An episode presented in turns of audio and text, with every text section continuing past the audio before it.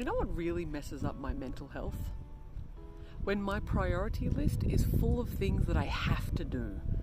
When I have to do a whole bunch of things, my mental health suffers.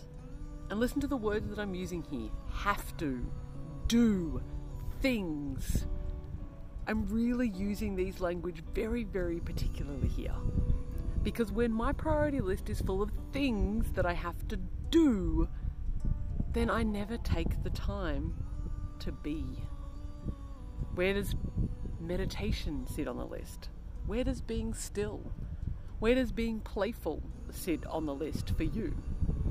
Because when I am full of things to do, when I have a task list to get done each and every single day, then things like playfulness, things like stillness, things like rest and joy and just spending time in nature tend to get put to the bottom of the list. Now, that's okay for a little while. I can maintain that for a little while. But after some time, my mental health will begin to suffer. After some time, I won't be able to sustain it anymore. Have you ever noticed this for yourself?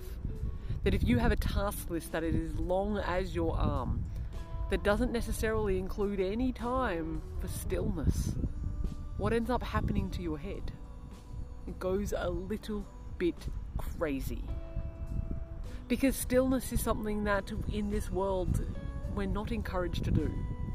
We're not encouraged to sit. We get told that we're lazy. If there's a whole bunch of things that I could be doing, why am I not doing them? Well, perhaps me sitting out on the lawn this morning is the most productive thing that I could possibly do.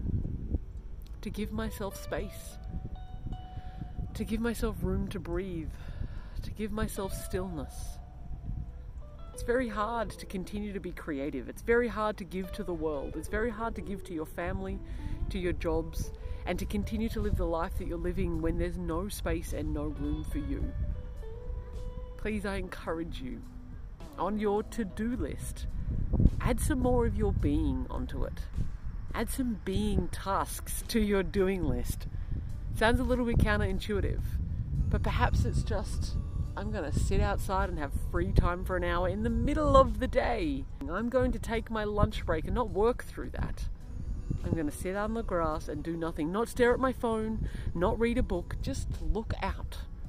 Even if what you're looking out onto isn't particularly beautiful, just go and be and observe. Breathe. Give yourself space.